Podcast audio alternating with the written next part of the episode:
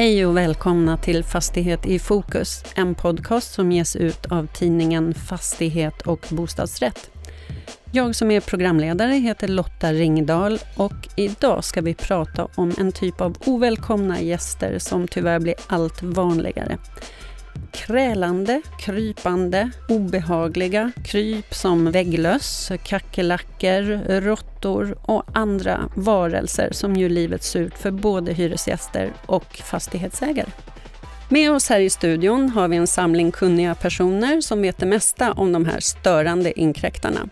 Tillsammans ska vi gå igenom varför skadedjur har fått så stor utbredning, hur det har sett ut historiskt och hur läget ser ut idag.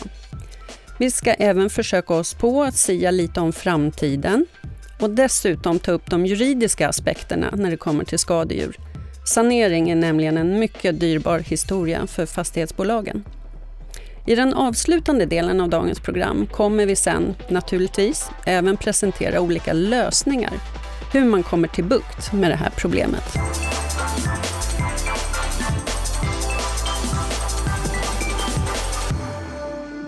Jag börjar med att säga välkommen till Håkan Kjellberg, skadedjursexpert på Anticimex. En man med gedigen erfarenhet i ämnet. Hallå, hallå.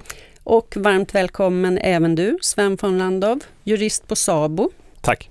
Håkan, hur ser skadeläget ut idag? Vad, vad jag förstår är det här med skadedjur ett ruggigt växande problem.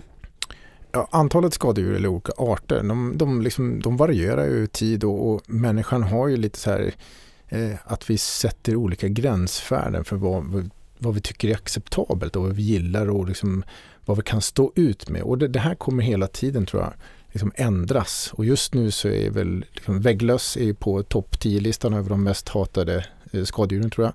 Sen ligger väl råttorna fortfarande kvar på kanske en bra andra plats och sen finns det några till. Hur har det förändrats? Den tydligaste trenden som jag har sett liksom i Sverige eller hela västvärlden det har varit det här med vägglössen som om vi tittar tillbaka kanske 10, 15, 20 år så har ju de fått ett uppsving. Om man, säger, man kan tala om, det är inte positivt på något sätt, utan de har blivit flera. Eh, och det har med lite olika saker att göra. Det vi tänker oss eh, allt ifrån resistens, alltså att de blir motståndskraftiga mot bekämpningsmedel. Vi ser också en eh, tydligare transport med, med hjälp av oss människor helt enkelt. Man åker, följer med i resväskor, i ryggsäckar och sånt där föremål som vi skickar jorden runt. Så de behöver den liksom, flytthjälpen om man säger så runt. Och det, vi har sett en jättestor ökning mm. i västvärlden. När du pratar om resistens, vad menar du då? Att de... Resistens, man kan jämföra det lite så här att eh, precis som inom läkemedelssektorn och att idag, eller sjukvården, så ger man ju inte liksom antibiotika till barn med liksom öroninflammation längre utan man låter dem liksom mer eller mindre läka ut för att man vill spara på antibiotikan till den dagen det verkligen behövs. Och det är just för att bakterierna har ju liksom ändrat de klarar av de här läkemedlen. Och samma sak med vägglössen, att de har faktiskt börjat klara av många av våra bekämpningsmedel och där har man faktiskt gjort helt nya studier på de djuren och sett att de har liksom väldigt goda egenskaper både på yttre skalet men även internt, alltså in i kroppen, kunna eh, bygga om de här gifterna till att vara, bli mer ogiftiga. Ett växande problem alltså. Sven, du, det här ställer till rejäla bekymmer för fastighetsägarna runt om i landet, eller hur? Eh, ja, det är ett växande problem för um, hyresvärdarna i, runt om i, i vårt land givetvis. Dels är ju ett, ehm, eh, ett problem, eller först ska jag säga att vi måste ha en form av medvetenhet. Vi måste se till att eh, vår omgivning blir medveten om att den här typen av, eh, olika typer av ohyra existerar och, och framförallt informera om hur vi ska få bukt med detta. Och precis också som Håkan säger så ehm, vi satsar mycket på olika typer av bekämpningsmedel, vi satsar på olika typer av metoder och det, ehm, det är det som leder oss framåt för att det här är ett, ett växande problem. Vad är det främst fastighetsägarna behöver hjälp med när de kontaktar er? På den position som jag sitter på SABO eh, får jag ofta samtal från hyresvärdar runt om i landet. Eh, SABO representerar 300, drygt 300 eh, allmännyttiga bostadsföretag. Den vanligaste frågan är vad ska vi göra? Hur ska vi göra det? Och vem ska bekosta? Och kostnadsfrågan i detta är dels vem som ska bekosta själva saneringen. Men dels också om de drabbade, det vill säga hyresgästerna, ska ha rätt till någon form av hyreskompensation. Hyresreduktion, det vill säga men i nyttjanderätten, kan ta sig lite olika form eh, beroende på hur stort själva intrånget är, det vill säga hur stort menet är i den aktuella lägenheten. Eh, och det kan också vara lite beroende på vilken typ av ohyra som just tränger sig in i den enskilda lägenheten. Det ska sägas att det finns ingen, inget prejudikat i denna fråga, inte mig veterligen, men det finns praxis från eh, underrätter. Den typ av avgöranden som jag känner till sträcker sig från allt från 5% upp till cirka 30 Och det beror som sagt på hur stort intrånget har varit i den aktuella lägenheten. Och hur långt, när du, när du säger de här upp till 30% under hur lång tid? Tidsaspekterna har ingen eh, avgörande betydelse för storleken på menet i nyttjanderätten. Man börjar räkna på men från det att en hyresgäst har påtalat problemet för sin hyresvärd, alternativt att man har valt att deponera en del av hyran till Länsstyrelsen. Och från det datumet räknar man sedan storleken på eh, själva intrånget i lägenheten. Men just då får man hyresreduktion, men det kan också bli aktuellt med en evakueringslägenhet, att man får bo någon annanstans? Och... Inte per definition enligt hyreslagen. Hyreslagen har ju regler för att eh, ta fram olika typer av modeller för hur man kan bli kompenserad om det är så att eh, lägenheten inte kan användas fullt ut, det vill säga till 100 procent. Men själva men i nyttjanderätten per, per, definition handlar mer om att det ska vara en inskränkning i lägenhetens användbarhet. Och inskränkningen kan ju i extrema fall bli 100 procent, det vill säga att man som hyresgäst inte kan nyttja lägenheten överhuvudtaget. Och då har man då rätt att få igen 100 procent av hyran. Allting annat, alla övriga omkostnader, är egentligen en form av skadestånd och för att få ersättning för detta så krävs det vårdslöshet från hyresvärden. Håkan, hur, hur mycket kostar det att sanera för fastighetsägarna? Man kan säga att kostnaden för en sanering den kan variera väldigt mycket genom att vi, ibland kan ett saneringsbolag komma in extremt tidigt i ett sånt här skede. Och då, då kanske man talar om att det är liksom bara sängen som är angripen, alltså det, det är sängen eller till och med en resväska. Någon som har upp, uppdagat det här problemet extremt tidigt, då blir ju saneringskostnaden extremt liten. Sen har vi de fallen där någon eller någon har liksom underlåtit att rapportera det här skadordsproblemet under väldigt, väldigt lång tid. Då kan det ha spritt sig. Och då blir ju själva, självklart saneringskostnaderna ännu, ännu mycket större. Då. Så egentligen från kanske en, en två tusenlappar upp till nästan astronomiska, liksom, där det inte finns något stopp. För är det så att man har låtit bli och meddelat att man har vägglus, då kan det sprida sig till till exempel en grannlägenhet, så kan det spridas till nästa grannlägenhet.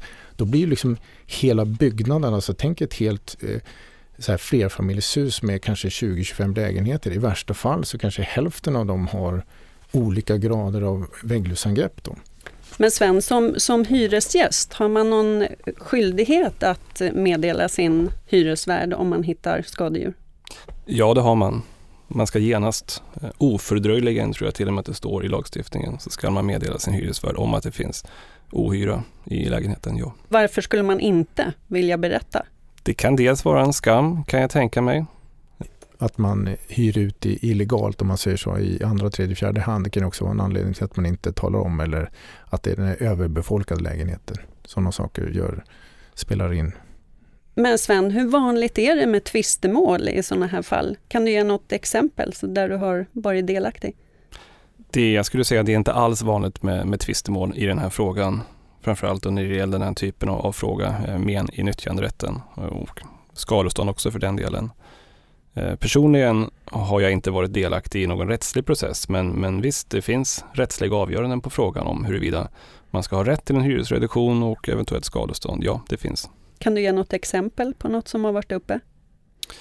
Det finns ett rättsfall som är relativt nytt från 2014 där en hyresgäst hade eh, vägglöss i sin lägenhet och krävde 30 procent i hyresreduktion.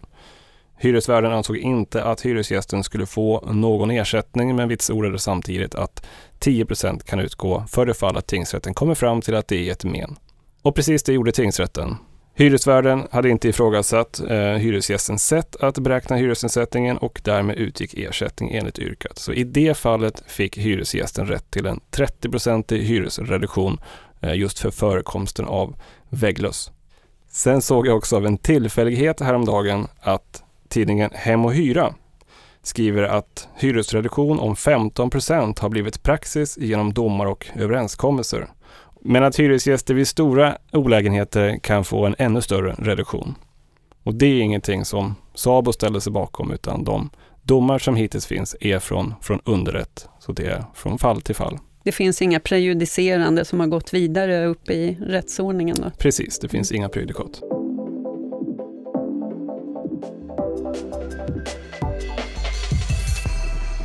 Men Sven, när vi, vi, nu pratade vi om vägglöss, Eh, men vi kanske måste lägga till också att det är inte alla kryp som betraktas som skadedjur i lagens mening.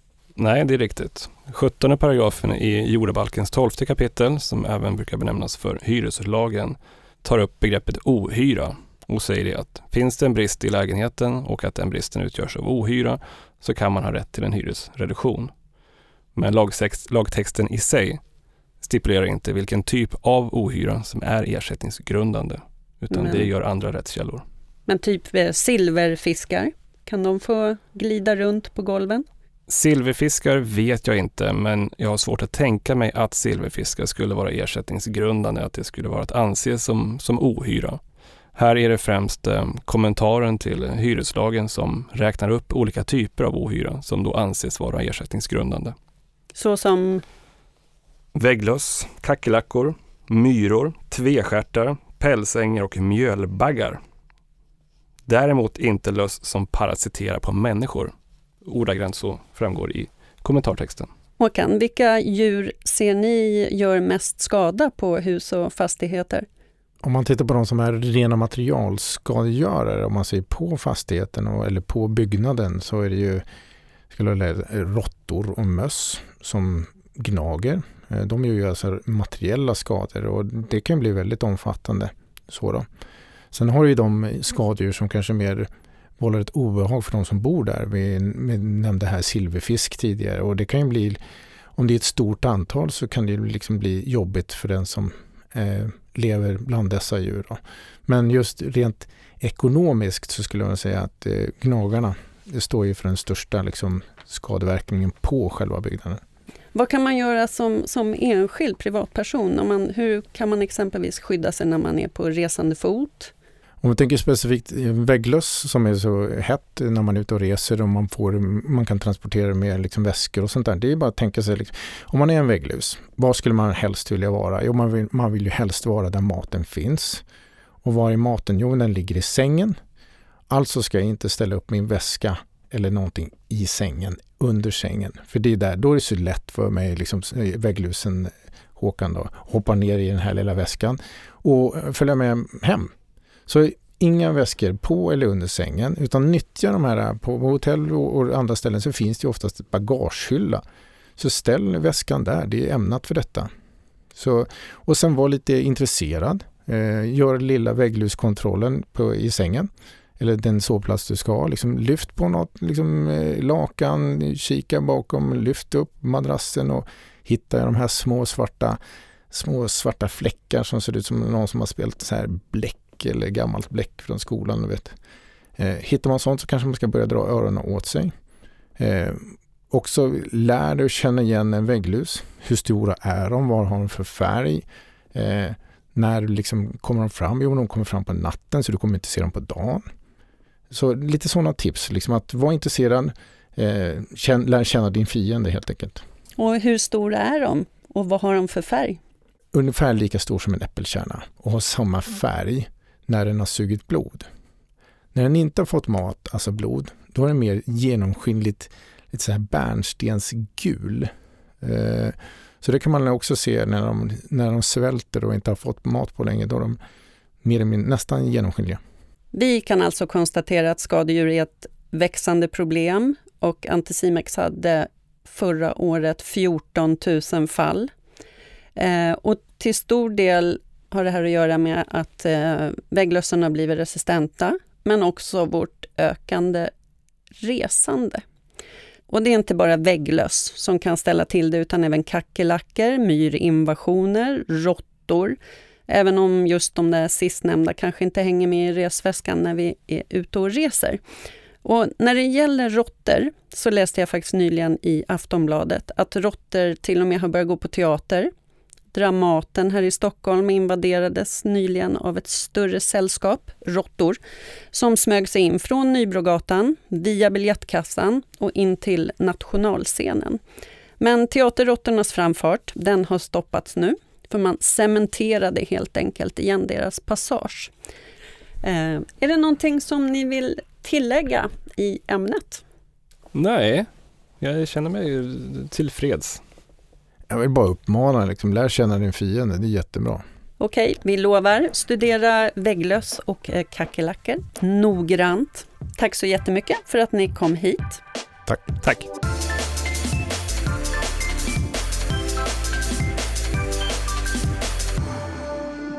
Nu ska vi gå vidare för det finns ju andra lösningar att ta till än cement om man ska försöka bli av med skadedjur. Och vad det kan vara ska våra tre nya gäster berätta om. Vi har bland annat Lotta Dannefalk från företaget Wisecon som tagit fram en, eller mekaniska råttfällor är det ni har. Ja. Hej och välkommen! Tack så mycket. Vi har även Daniel Karlsson från List och inredningsbolaget som har tagit fram en Renault Safe-list. Det stämmer. Ja. Det är ett varumärke som heter Renault Safe. Ja. Sen har vi Andreas Tapper från företaget som kan uttalas på två olika sätt. Rentokil eller Rentokil. Ja, bra vilket som ja. Det är som, som kex och kex, Precis. Ja. Vilken del av Sverige du är i. lysande. Och det ska väl också tilläggas att globalt sett är det här det största saneringsföretaget. Ja. ja. Välkomna ska ni Tackar. vara Tack så allihopa. mycket. Tackar. Och Lotta, jag måste börja. Ni har ihjäl råttor med spjut. Ja. Vilket ger väldigt roliga bilder i mitt huvud, för jag ser er eh, med pilbåge ute på gatorna. Ja. Men hur är det det fungerar? Det är inte riktigt så. Nej, det är inte riktigt så. Det är ju så här att 90% av alla råttor lever i kloakerna i våra avlopp under jord. Och är det så att man har mycket råttor ovan jord, ja då vet man att de kommer under, då finns det massor i klakorna. Och då har ju vi tagit fram en produkt som är konformad, cirka en meter lång. Och längst ner på den, när man sätter ner den i klaken, så sitter det eh, plastspett. Och den känner av rörelse och värme när råttorna kommer i klakorna. Och då utlöses det här spettet med en hastighet på ungefär 100 km i timmen. Och vilket gör då att man knäcker rygg och nacke på råttorna. Men hur många sådana, och då ska de komma en i taget då? Ja, det gör de. Köar de Vi hoppas det. till böden? Vi hoppas det. Men sen så är det så att när, när den har knäckt eh, rygg och nacke på råttan så åker den med ut i avloppsvattnet. Och då är det så också att den här produkten är ju digital. Så att i den så sitter det ett simkort och då kan man i realtid alltså få veta exakt hur många råttor och när råttorna har tagits. Då har vi ett ehm, program, ett dataprogram, så att antingen så kan man gå in på en dator och titta exakt när råttan har tagits eller man kan få en signal via sms. Du berättade att ni Mm. nyligen hade hjälpt Malmö. Ja, alltså i Malmö eh, förra året så placerade man ut ungefär 279 sådana här fällor i olika delar i Malmö. Och från ungefär januari till september så hade fällorna dödat ungefär 25 000 råttor. Vilket är fantastiskt. 25 000 sms. Ja, ändå- 25 000 sms Ja, om man mm. inte vill gå in på datorn. Mm. Nej, men det är så att varje fälla har en egen identitet när man går in och tittar. Vilket gör att man kan följa det här. Så de fick så de teg, i alla fall råttorna. Ja, det kan man säga. Eh, Du berättade också för mig tidigare om historien om den här uppfinningen, hur den kom till. Och det är Ja. ganska speciellt. Det började med en, en sovande barn i barnvagn i Danmark. Jajamensan. 2005 så låg det ett barn i en barnvagn på en bakgård i Danmark och sov. Och det här lilla barnet blev råttbitet. Det var en, en, en råtta som eh, kröp upp i barnvagnen. Och så började den här resan för då våra ägare som har tagit fram de här produkterna. Och det var då de hittade på att så här ska vi göra. Ja, då, då kan jag säga så här. Eh, ägarna till det här de heter Preben och Ann. Och då gick Ann till sin man Preben och sa, så här kan vi inte ha det, vi måste göra något åt det här problemet. Så började deras resa och eftersom Preben då är väldigt uppfinningsrik, en entreprenör ut i fingerspetsarna, så gå ut i garaget nu och börja fundera. Sen så tog det här ungefär ja, tre år innan eh, den här första fällan då som vi kallar för Wise Trap, eller som heter Wise Trap, eh, var färdig och mm. kunde börja användas. Och eh, idag så finns vi ju i ett 20-tal länder runt om i världen, Europa. Uppfinningsrik person där i Danmark och en annan uppfinningsrik person, det är du Daniel. Tack för det. Du hjälper fastighetsägare att stoppa spridning av vägglöss med hjälp av en speciell golvsockel. Vad är det för något? Eh, det är en patenterad produkt som jag äger som heter eh, renoveringssockeln från första början. Eh, den hjälper inte bara fastighetsägare utan det är ju Tanken med den är att den ska förhindra spridning mellan lägenheter och eh, även vid nybyggnation. Den är patenterad och eh, den har jag i ett samarbete med ett forskningsföretag i Lund som heter Nattaro Labs som har en produkt som heter Nattaro Safe.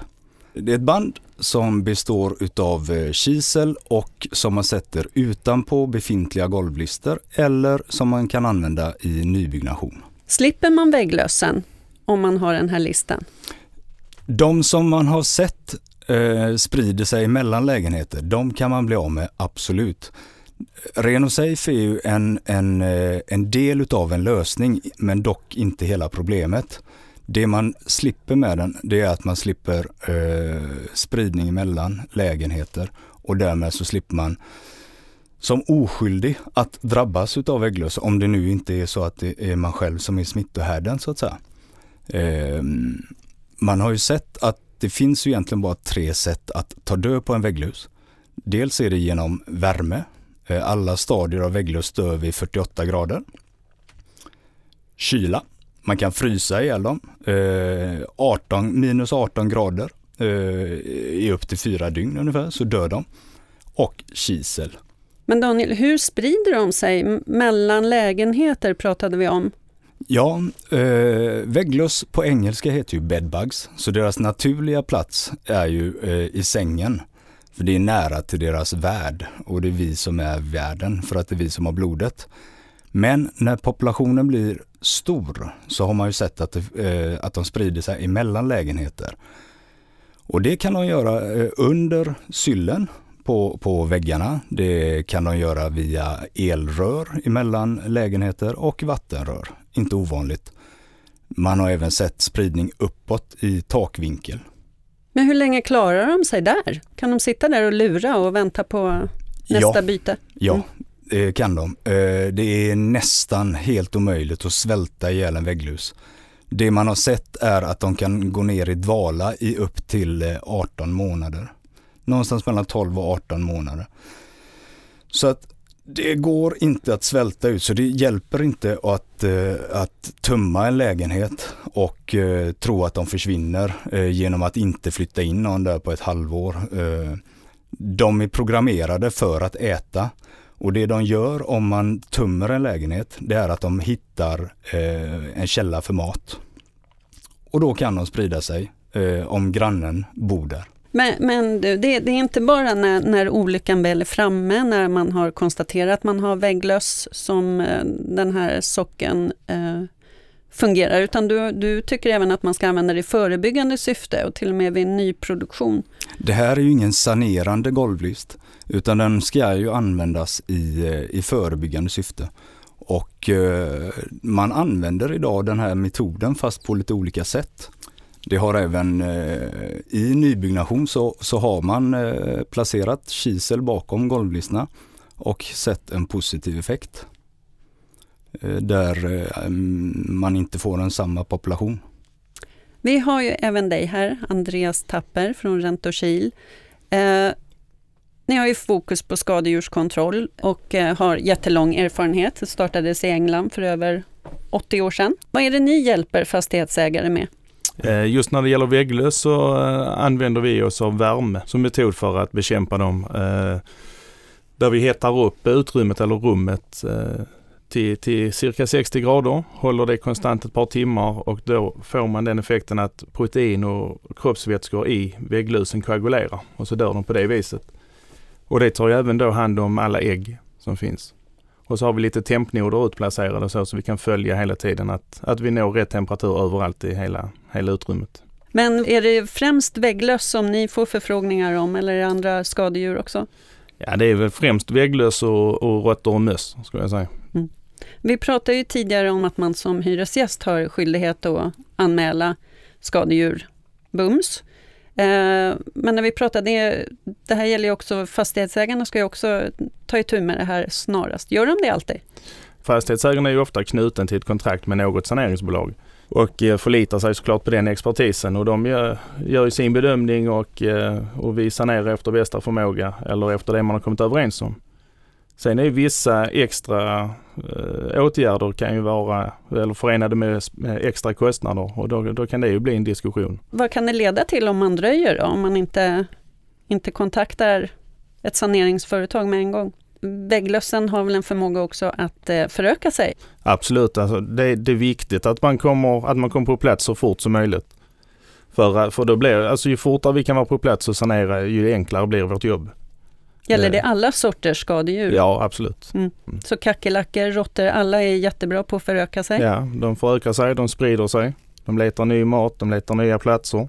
Och ju fler de blir, då blir det ju trångt och då behöver de också sprida sig av den anledningen. Ja, själv upptäckte jag hemma i höstas måttfjärilar. Eh, jag ska inte trötta ut er om eh, det elände som det innebar och hur lång tid det tog innan vi, fick, vi blev kvitt dem. Men är det no har ni själva någon egen erfarenhet av skadedjur hemma? Eh, jag har erfarenhet av att vi hade en råtta hemma i vårt garage. Och vi la ut en råttfälla och vi försökte med allt möjligt. Och så trodde vi att den hade försvunnit. Och sen så gick det väl några dagar och så skulle jag ut i garaget och hämta någonting. Och ja, jag kan säga, jag vet inte exakt hur lik luktar, men det här var en liklukt som inte var utav dess värde. Så råttan var inte så, så verksam längre? Nej, då, kan man den säga. var inte det. Mm. Och eh, vi fick sanera, alltså för att få bort den här lukten så fick vi alltså riva ut allting i garaget, vi fick sanera, rengöra och till och med måla om innan vi fick bort lukten av mm. den. Och ni andra, Daniel? Ja, eh, jag har varit i kontakt med en mus. Ditt kärleksliv behöver vi inte, det, be det ingår inte här. Det får vi.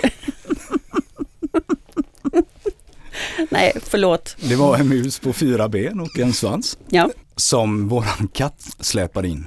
Och eftersom jag tycker så illa om de här djuren, jag ser dem som skadedjur, så, eh, så stod jag i köksöppningen och eh, hade en innebandyklubba och stod och skakade med vänsterbenet.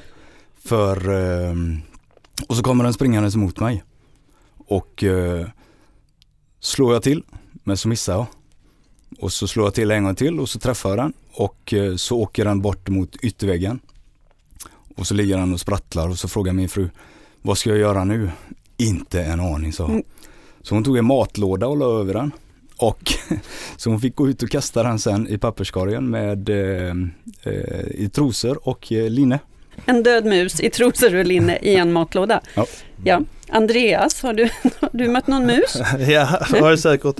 Ja, jag har ju haft ett halvt zoo hemma. Det har varit mjölbaggar och plattbaggar och måttfjäril och allt möjligt. Så att eh, då, då hade jag halv panik. De där ska inte vara i ett proffshem ju. Precis, det är helt, helt galet. Ja, nu, nu har vi pratat om så läskiga saker och äckliga djur. Så nu tycker jag att nu kan vi liksom gå all in här. Nu, nu vill jag ha era bästa tips på eh, filmer, eh, läskigaste djurfilmerna. Menar inte Lassie. Nej, men alltså djurfilmer, jag tycker att de här Alien, det kan man väl säga att det är en form av eh, påhittade läskiga djur som kryper ur kroppar och ja, ringlar ur och ja, jag tycker det är läskigt. Det, det var en läskig film. Mm. Men jag har också Indiana Jones. Finns det ganska mycket krälande, krypande? Ja. Vi hörde ju innan Disney har ju gjort mycket på det där, Ants och Alvin och gänget och allting. Det är lite mer för, för de mesarna, som inte, inte för oss proffs. Nej. Nej. Vilka är era äckligaste skadedjur? Vad, vad vill du absolut inte ha hemma, Andreas? Kackerlackor vinner lätt en match. Varför? Ja, de, de, det kryper hela kroppen på mig. Jag vänjer mig inte. Jag har jobbat med det här i 16 år och jag vänjer mig aldrig vid dem. Kommer aldrig göra. Är det ljudet, lukten? Ja, ja, det är hur spruten, eh, hur de sitter och liksom rör på sina sprut och springer fort och finns överallt ovanför en, under en och bakom. Och, Och du Lotta? Ja, jag måste säga kackerlackor, jag måste hålla med dig där. Jag tycker det är fruktansvärt och lite krasande och det här när man ser dem krypa och jag tycker det är äckligt till och med när man ser dem när man har varit utomlands och de ligger platt dödade, någon som har trampat på dem ligger lite överallt. Nej usch, det är inget för mig. Och Daniel, vi vet möss. Eller? Ja. Har du någon? Ja, storebror till, till musen, råttan, Mm. är nog det äckligaste jag vet. Nu har jag ju börjat jobba lite mot vägglöss och eh, jag kan säga så här att jag får inte komma hem med vägglöss till min fru. För det är nog det äckligaste hon vet. Ni ska ha stort tack för att ni kom och delade med er av era kunskaper och era rädslor. Tack så jättemycket för att ni kom hit. Tack, så mycket. Tack, tack.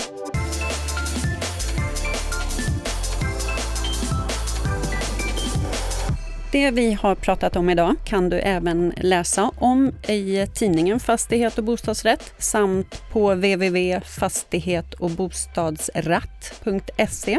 Där hittar ni också kontaktuppgifter till alla som har varit med ifall ni skulle vilja ställa några ytterligare frågor. Den här podcasten, Fastighet i fokus, kommer att ges ut var fjortonde dag. Och vi kommer att ta upp eh, olika aktuella ämnen som berör fastighetsbranschen på ett eller annat sätt.